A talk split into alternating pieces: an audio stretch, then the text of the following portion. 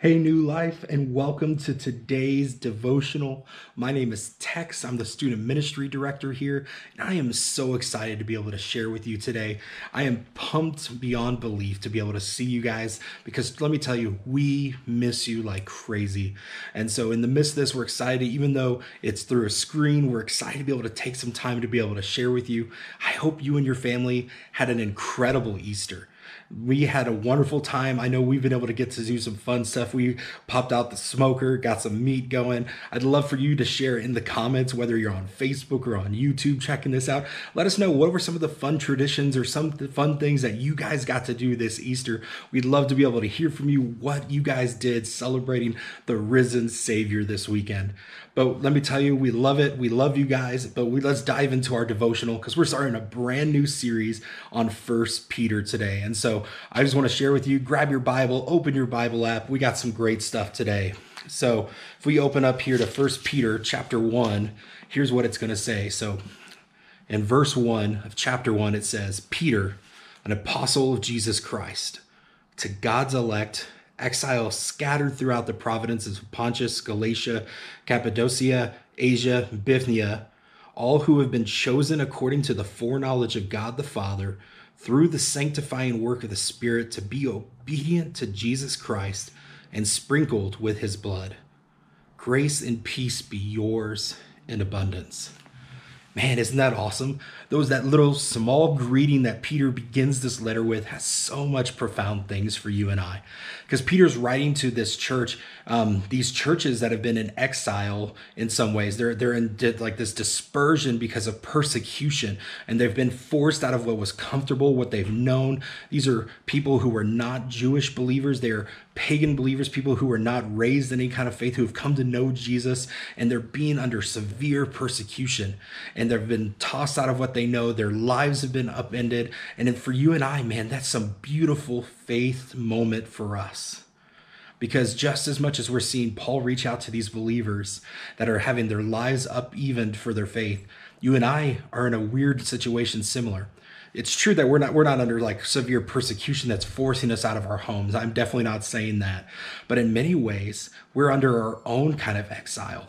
We've been exiled into our homes. We've been exiled from being able to see each other, being able to connect with each other, even worshiping in the ways in which we've done normally and living normal lives. We're in a very different way of life right now. And yet, for us, Peter gives his people, in the midst of their upevens and all that's been tossed at them, some hope and grace. Because he reminds them of this. Check it out. He reminds them of their identity and how it's found in Jesus. In fact, he tells them that from the beginning, God chose them through his foreknowledge. He knew you and I. He knew you by name before the beginning of time, that he knew you would be here in Tucson or wherever you are in the world watching this. He knew you would be here in 2020 checking this out, that you have a purpose here. Not only does he know your name, but you have a purpose. In fact, a good friend of mine always puts it this way that if you have breath in your lungs, you have purpose in your life. And I believe that God has a huge purpose for you right now, even in our homes, that God is wanting us to be able to reach out to others, whether that's picking up a phone and making calls, checking in on our neighbors, reaching out into communities, sharing what it is that we do have, that God wants to see you and I making a difference for his gospel, even today. That right now, the opportunity opportunity is there, that neighbors want to hear about that. But you and I, we can have hope and we can have peace because of our identity in Jesus, that He's called us by name from the beginning, and that His Spirit is working in you and I. And check it out, because of that identity, we can have the very end of this letter or this introduction. He says that you and I can have grace and peace and abundance. Notice it doesn't say, hey, you won't have anxiety. It doesn't mean you won't have fear. In fact, he's saying, I hope you have this and even more abundance than anything else, that you would have grace and peace.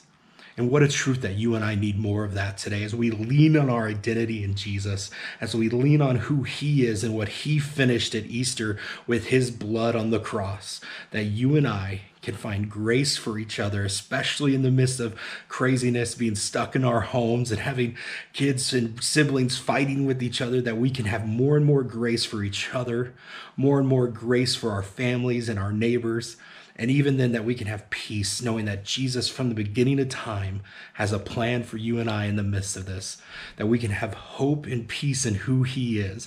That today, as we continue to lean on Him, that He has purpose for you and I.